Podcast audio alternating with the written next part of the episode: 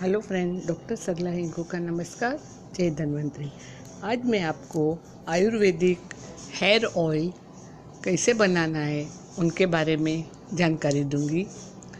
Hair oil, ऐसे तो बहुत सारे मार्केट में भी मिलते हैं, और वैसा ही ऑयल आप अपने घर पे खुद बना सकते हो। उसके लिए एक किलो नारियल का तेल लेना है, उसके अंदर 25 ग्राम आंवला 25 ग्राम ब्राह्मी 25 ग्राम जटामासी और 25 ग्राम भृंगराज।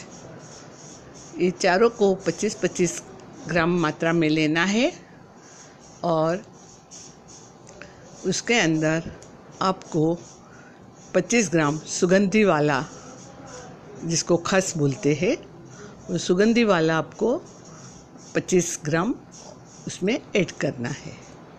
ये सभी चीज़ों को पाउडर फॉर्म में लेना है और उनको छान लेना है। छानने के बाद ऑयल के अंदर इनको 24 घंटे के लिए भिगोना है। अंदर ए, मैं सब आयुर्वेदिक हर्ब्स डाल के उसको 24 घंटे के लिए रख दो। फिर उसको 24 घंटे के बाद गैस पे धीमी आँच पे कंटिन्यूस आपको हिलाना है जब तक कि उसमें उबाल ना आ जाए।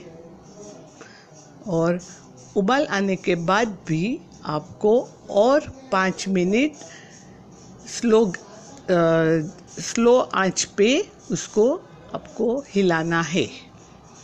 उबाल आ जाने के बाद पाँच मिनट हिलाकर उसको आपको कंटिन्यूस हिला के रखना है। और बाद में गैस बंद करके उसको आप रख दो। वैसा ही आप वापस चौबीस चौबीस घंटा आपको रखना है।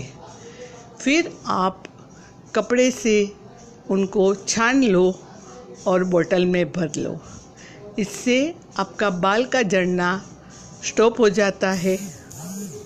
अगर किसी को डैंड्रफ का प्रॉब्लम है तो इसमें 25 ग्राम आप नीम पाउडर भी मिला सकते हो। जय धन्वंतरी।